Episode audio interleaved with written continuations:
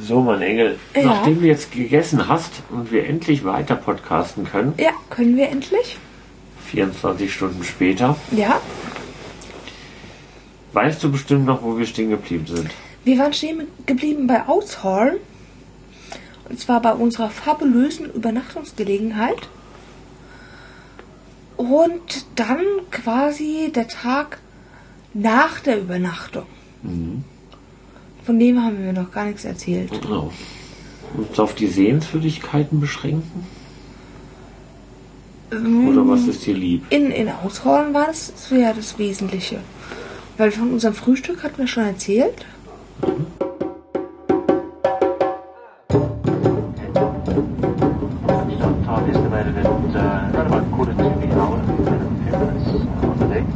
The weather conditions in Cape Town are fine. It's uh, like normally midday. It's quite cool, 7 degrees Celsius. And we'll be Und ähm, nach dem Frühstück, das lange gedauert hat, sind wir dann auch abgebrochen. Wohin?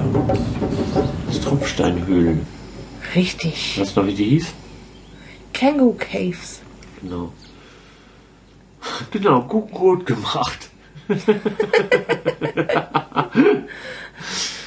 ähm, was ich auch nicht wusste, ist, dass das eine der oder die größte Tropfsteinhöhle der Welt ist. Äh, ja, also insgesamt diese, sind diese Höhlen oder Höhlenverbunde, nennen wir es mal so, über fünf Kilometer lang. Und nur ein Teil davon ist für die Öffentlichkeit zu besichtigen.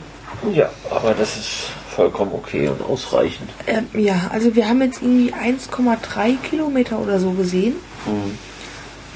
Ähm, also eigentlich nur die Höhle 1, die ist unterteilt in unterschiedliche Kammern.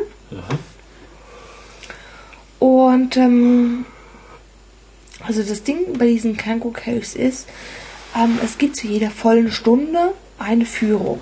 Ja. Und es gibt eine normale Führung, die sogenannte Heritage Tour, die haben wir mitgemacht. Und dann gibt es die, Advanced Tour, Die Ad- Adventure die Tour. Adventure Tour. Die haben wir nicht mitgemacht. Ähm, ist aber vielleicht Dank. ist, ist aber vielleicht auch ganz gut so. Ja, sind ja Leute entgegengekommen, die die mitgemacht haben. Die sahen ziemlich im Arsch aus. Die haben auch so gerochen. Entschuldigung, aber ähm, also ich glaube, diese, diese Advanced Tour ist, ist so, dass man sich da auch irgendwie durch kleinste Durchgänge pressen muss. Also deshalb ist diese Tour für, für Übergewichtige und Unsportliche per se nicht geeignet. Und auch wenn man einfach so eine, gewisse Größe überragt, wird es schwierig. Ich wollte schon gerade fragen, wer von uns denn jetzt zu Gast ist, aber Tja, gut, dass du es nochmal nachgeschoben hast. Ab einer dritten Option fällt das dann weg. Dass man es aufteilen muss. wie du meinst. Also auf jeden Fall kann man das machen, wenn man dünn und extrem sportlich ist. Andernfalls sollte man sich das überlegen. Auch die dünnen und extrem sportlichen kamen etwas geschafft zurück. Ja, Ja. Wie hat es dir denn gefallen? ich fand super. War deine erste Tropfsteinhöhle, ne? Das war meine erste Strop Tropfsteinhöhle und ähm, ich muss sagen, sie hat meine Erwartungen mehr als übertroffen. Ja. Weil ich, ich dachte eigentlich, na, man kommt rein und sieht dann so einen Tropfstein. Ein von oben, ein von unten, ein Stalagmit, ein Stalaktit, so nach dem Motto, und dann ist gut. Und ähm, das ist dann nicht so. Also es gibt mehrere Kammern, es gibt Stalagmiten, es gibt Stalaktiten, es gibt zusammengewachsene Stalagmiten, Stalaktiten, Formationen. Ähm, es gibt unterschiedliche Zeitalter, also von ein paar hunderttausend Jahre bis zu mehrere Millionen. Und ähm, das Ganze ist riesig. Also ich dachte immer, Klopfstein, äh, Tropfsteinhöhlen sind sowas, naja, was so ein bisschen übersichtlich ist. Halt so eine Höhle. Was Kleines. Sowas, wo man sehr schnell irgendwie an Anfang und Ende stößt und an die Seitenwände sowieso. Und ähm, dort ist es so, also dass es im, im, in, der, in der ersten Höhle, so eine Art riesigen Saal gibt. Und dieser riesige Saal wird, wird sehr eindrucksvoll vorgeführt, dadurch, dass der Guide, der einen führt, und das auch aus gutem Grund, also weil diese Tropfsteinhöhlen sollen nicht mehr unbeaufsichtigt äh, betrachtet werden, weil die Leute Zerstörungen anrichten, indem sie sich Souvenirs abbrechen und so ein Quatsch. Und ähm, es, es gibt in, in jeder sogenannten Kammer so eine Art Vorführeffekt. Es gibt erst eine, eine rudimentäre Beleuchtung und ähm, danach gibt es eine, eine, eine große Beleuchtung und ähm, in manchen Kammern gibt es auch noch spezielle Vorführungen, wie zum Beispiel in, dieser ersten sehr großen Kammer, die ähm, ja so wie, wie, wie ein Theater ist. Ein großer Theatersaal, so ein Stadionsaal. Und ähm, dort gibt es eine erste Akustikvorführung durch den Guide, in dem man die südafrikanische Nationalhymne singt und sich dabei bewegt. Und das ist grandios. Mhm. Weil ähm, er singt und geht dabei nur wenige Schritte und die Akustik verändert sich radikal.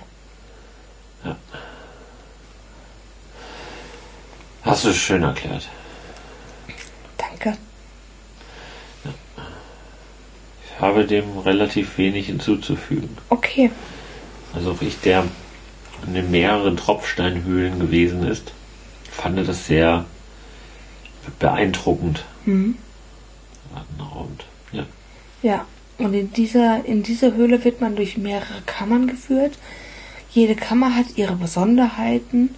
Es gibt zum Beispiel die Bridals Chamber, wo, wo es so eine Art Brautbett aus Tropfsteinen zu beobachten gibt. Ähm, und ja, es war sowieso sehr schön, dass die den, den ähm, Steingebilden alle sehr sprechende und verständliche Namen gegeben haben. Ja. So, und dann hatte das Ganze auch, also eine Tropfsteinhülle ist ja so eine verwunschene Fabelwelt irgendwie. Mhm. Ähm, hatte das Ganze direkt äh, Farbe und Vorstellungskraft. Ja, also man kann in den Steingebilden natürlich immer viel rein interpretieren und das haben die dortigen Guides gemacht. Und deshalb gab es halt die Bridal Chamber, es gab The Devil's Chamber, ähm, viel mehr habe ich mir nicht behalten, aber es, es gab verschiedene Bilder für die Curtain, Der war doch ganz geil. Ja. Ja. Und erzählt, dass er den morgens um sieben aufzieht, mit ein bisschen Licht in die Grotte fällt. Mhm. Es hat sich sofort im Kopf zu einer Geschichte gesponnen. Mhm. Ja. ja. ja, gut gab, ähm, wie gesagt, verschiedene Bilder für die, für die dortigen Gesteinsformationen. Und in einer Höhle gab es die Besonderheit, dass es ähm, Salzschichten gab. Mhm. Also Tropfstein-Gesteinsformationen, die aus äh, salzhaltigem Gestein gebildet waren, die auch transluzent war, also was sehr an, äh, anschaulich illustriert wurde dadurch, dass eine Tasche, Taschenlampe dahinter gehalten wurde und man gesehen hat, dass das also kein massiver Stein ist, sondern durchsichtig, durchscheinend. Und ähm, diese, diese Salzgesteinsformation hatten die Besonderheit, dass sie akustische Eigenschaften hatten. Die wurden nochmals eindeutig illustriert dadurch, dass der Guide wiederum die afrikanischen, südafrikanische Nationalhymne gesungen, gesungen hat. Spontan fiel ein weiterer Besucher der Tour ein, hat die zweite Stimme dazu gesungen. Und dann fing der Guide an, auf den Salzsteinformation zu trommeln. Also ich war sprachlos. Ich, es hat mir direkt so eine, so eine, so eine Gänsehaut gemacht, weil ähm, das, das war einfach super. Ja. Ich, ich finde da gar, gar keine richtigen Worte für. So, ich, wir standen in dieser Tropfsteinhöhle, mir haben sich alle Haare am Körper aufgestellt, die Fußnägel aufgewickelt und ich war gerührt. Ja. Mal schauen, ob die Bilder dazu was geworden sind. Ja, es, es war. Weiß man in so einer Höhle ja immer schlecht. Ja, also wir, wir durften in der Höhle fotografieren, auch, auch mit Blitz fotografieren. Ähm, wir haben jetzt beide keine professionelle Fotoausrüstung, sondern ein Smartphone, eine Kompaktknipse. Mal gucken, ob da was Brauchbares rauskommt. Wenn ja, stellen wir das natürlich online. Ja. Ansonsten fand ich mal wieder den Guide sehr super. Also Ja. überhaupt so alle Leute erstaunlicherweise auch im, im Edo Park, wo das Personal ja, wie berichtet, etwas komisch war. Auch da war, waren die Guides immer sehr dabei und engagiert und haben echt Spaß gemacht. Wie jetzt da in der Tropfsteinhöhle auch. Ja, definitiv. So. Back here, it was just a small oil lamp, more or less the same strength as the small orange red light there in the light. Whilst the chamber is about 97 meters long, it's 48 meters wide, and then 16 up to 20 meters in height. In here, we used to have concerts. Last concert in the chamber was in 1994, since 1964. They've stopped all the concerts in the chamber. Is for preservation purposes. Hundreds of people gathered in the chamber. The humidity gets very high. There is the problem of carbon dioxide, body heat, people climbing, touching, writing on the formations, and not forgetting the vibrations as well. And now, with regard to the different types of formations inside the caves, we basically having three different types of formations. And the very first one, it is what we call a flow stone formation. A lovely example of a flowstone formation, you will find it at the back over there in the light. Basically formed by a horizontal crack right through the ceiling of the caves. Rain, water slowly seeps through the crack, depositing calcite crystals against the walls of the chamber. The formation is also known as the organ pipes. It's about 800,000 years old. Dripstone formation is our second type of formation. Dripstone formation is categorized into a stalactite and a stalagmite. You see, a stalactite will always grow from the ceiling of caves down. The stalactite over there on the roof, and that will be our oldest dated stalactite. It's about 750,000 years old. It's nicknamed as the old Ochuan dried tobacco leaves. And then far at the back over there in the light. Well, a stalagmite will grow from the floor of the caves up. Stalagmite, it is formed by the water that is dripping from the roof. Water contains calcium carbon. Eventually, water drops on the cave floor, and that's when the stalagmite starts building up. It's 150,000 years old, nicknamed as the Cleopatra's Needle. Please, you may all turn around. Look at your guide. Prosim. Honor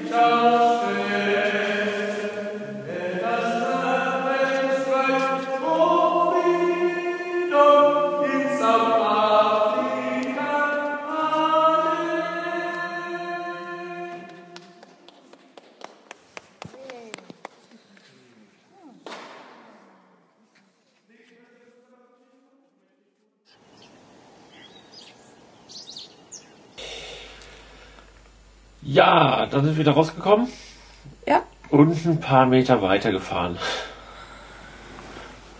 Ja, ein paar Meter weiter wieder die, die R328 zurück Mhm. und sind dann auf den Stichweg äh, abgebogen in Richtung der äh, Rust in Frede Waterfalls. Da geht es mal so von dieser R328 einen Stichweg weg, sind elf Kilometer, bis man zu einem Gate kommt. Und ähm, dort bezahlt man dann einen Eintritt. Das sind für zwei, ein bis fünf Personen 42 Rand. Also machbar. Und fährt dann noch mal etwa zweieinhalb Kilometer bis zu dem Parkplatz von den Waterfalls und hat dann noch mal einen kleinen Fußweg vor sich, der sehr schön ist über, über Stege und Treppchen und Brückchen Ja. Und Gestein na, in, in so eine kleine Schlucht hinein, bis man dann ans, ans Ende dieser kleinen Schlucht gelangt und äh, den Wasserfall ansehen kann. Mhm. Der Wasserfall geht ungefähr 80 Meter runter und mündet in einen kleinen See und von dem kleinen See ab ähm, geht dann so, so, ja, so ein kleines Flüsschen dann ins Tal rein. Ja. Ja, der ganz, was, was? ganz beeindruckend ist, weil man das Flüsschen ins Tal dann, also wo das Flüsschen das Tal lang fließt, sieht man ja das Flüsschen nicht mehr, aber man sieht eine grüne Spur durch das Tal, Ja. Baum, Bäumen und Büschen, die sich so an diesem Flüsschen eben äh, lang wachsen. ja, Ähm, und natürlich auch so diesen Flussverlauf nachbilden und sowas. ja, also Beeindruckender Blick. man sieht in dem hellgrün und, und beige dann so ein dunkelgrüne Linienschluchtverlauf, wie auch immer, der den, den Wasserverlauf anzeichnet. Ähm, das ist sehr schön zu beobachten.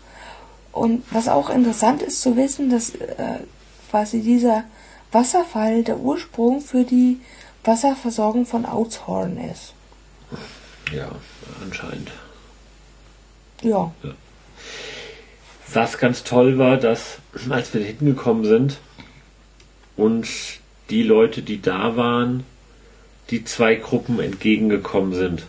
Und wir wirklich ganz alleine an diesem Wasserfall waren.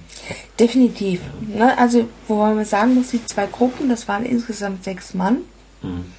Also auch sehr übersichtlich. Und die sind gerade gegangen und wir hatten den Platz ganz für uns alleine. So und beschreiben, das sind so, nee, es ist kein großer Wasserfall, wie man sich so im Bilderbuch vorstellt, sondern es sind zwei kleinere, vielleicht, naja, zwischen 80 Zentimeter und Meter 50 Breite Wasserfällchen, die aber sehr tief gehen. Du hast gesagt 80 Meter ungefähr, das sieht aber beeindruckend aus von unten. Also, Es sieht beeindruckend aus und ich glaube, das maßgeblich sind nicht diese zwei Wasserfällchen, sondern die Tatsache, dass an dieser Stelle einfach aus dem umliegenden Gebirgsmassiv mhm, das Wasser austritt. ja. Das äh, tritt an, an dieser Stelle einfach sichtbar nach außen, aber an anderen Stellen auch unsichtbar und sammelt sich einfach in diesem Tal. Ja, und so dann auch alles so aus diesem Berg rauswächst, alle Fähne und Moos und Bäumchen und alles tropft so in diesen See hinein. Sehr schön, sehr schön. Ja, es ist so, ein- so, ein- so ein Green Point. Quasi. Auch in der umliegenden, sehr kargen Landschaft ist es einfach so dieser Platz, wo Wasser auf, austritt und damit auch Leben ist. Ja. Hat sich auch sehr ge- gelohnt, dieser Abstecher. Definitiv. So, die anderen Sehenswürdigkeiten von Outshorn haben wir mehr oder weniger links liegen lassen. Also es ist da außenrum sehr äh, viel. Zum Beispiel kann man Kamel reiten, man kann Strauße reiten, man kann in einer Animal Farm besuchen, wo es dann Alligatoren gibt und hast du nicht gesehen. Also es gibt alle, allerhand an touristischen Attraktionen, Die haben wir alle weggelassen. Ja. So haben uns an der nackten Natur quasi orientiert und interessiert. Das äh, reicht uns. ja, also nichts für ungut, aber Kamelreiten kann ich äh, auch, auch 20 Kilometer von meinem Heimatort entfernt, wenn ich das unbedingt möchte. Und ein Strauß reiten, das möchte ich einfach nicht. Nee, auch ein Kamel reiten eigentlich nicht. Also, Ja, also ich meine, das sind Attraktionen, die brauchen wir beide nicht. nee. Auch die werden irgendwie dazu gezwungen. Ja. Ich meine, was ich, was ich noch mal in meinem Leben machen möchte, ist nackt auf dem Kamel reiten, aber Nackt. ja, das darf dann auch ein wildes Kamel sein. Oh. Da müssten aber noch ein paar davon überzeugt werden. Nicht zuletzt du und das Kamel. Hm. In welche Stadt sind wir denn dann gefahren? Ja, Outzhorn. Ja, wir kamen aus Outzorn. Wir kamen auf Outzhorn, sind dann wieder zurückgefahren und über Outzhorn wieder auf die Route 62 abgebogen. Und dann? Ich überlege gerade, wie dieses nette kleine Städtchen hieß. Kalitzdorp. Achso, nein, ich meine das, wo wir dann übernächtigt haben, aber äh, weißt du gerade auch nicht. Ich brauche meine Karte. Ja. Ich ähm, wollte ich dann eh fragen, ob wir, also ich habe zu diesem Hotelchen und sowas, wo wir dann waren, Ja. doch noch mehr zu erzählen. Werde jetzt aber auch langsam so wohlgenährt und, mü und, mü und, und müde. Berrydale. Berrydale, genau. Ja, wir sind über Kalitzdorp und Ladysmith nach Berrydale. mhm. Mhm. Und die Frage ist, ähm, ob wir es so dabei belassen und dann den Abend morgen tagsüber machen. Okay, So nach dem Frühstück vielleicht. ja. Oder zur Teestunde. Und zum Tee, genau. Und dann ähm, davon noch mehr ausführlicher berichten, weil das war ja ganz äh, urig ist das falsche Wort. Es war erzählenswürdig und Ja, ähm, auch wieder auf seine, ähm, auf seine Weise sehr strange und äh, nett. okay, machen wir. Wunderbar. Genau. Bis morgen. Bis morgen.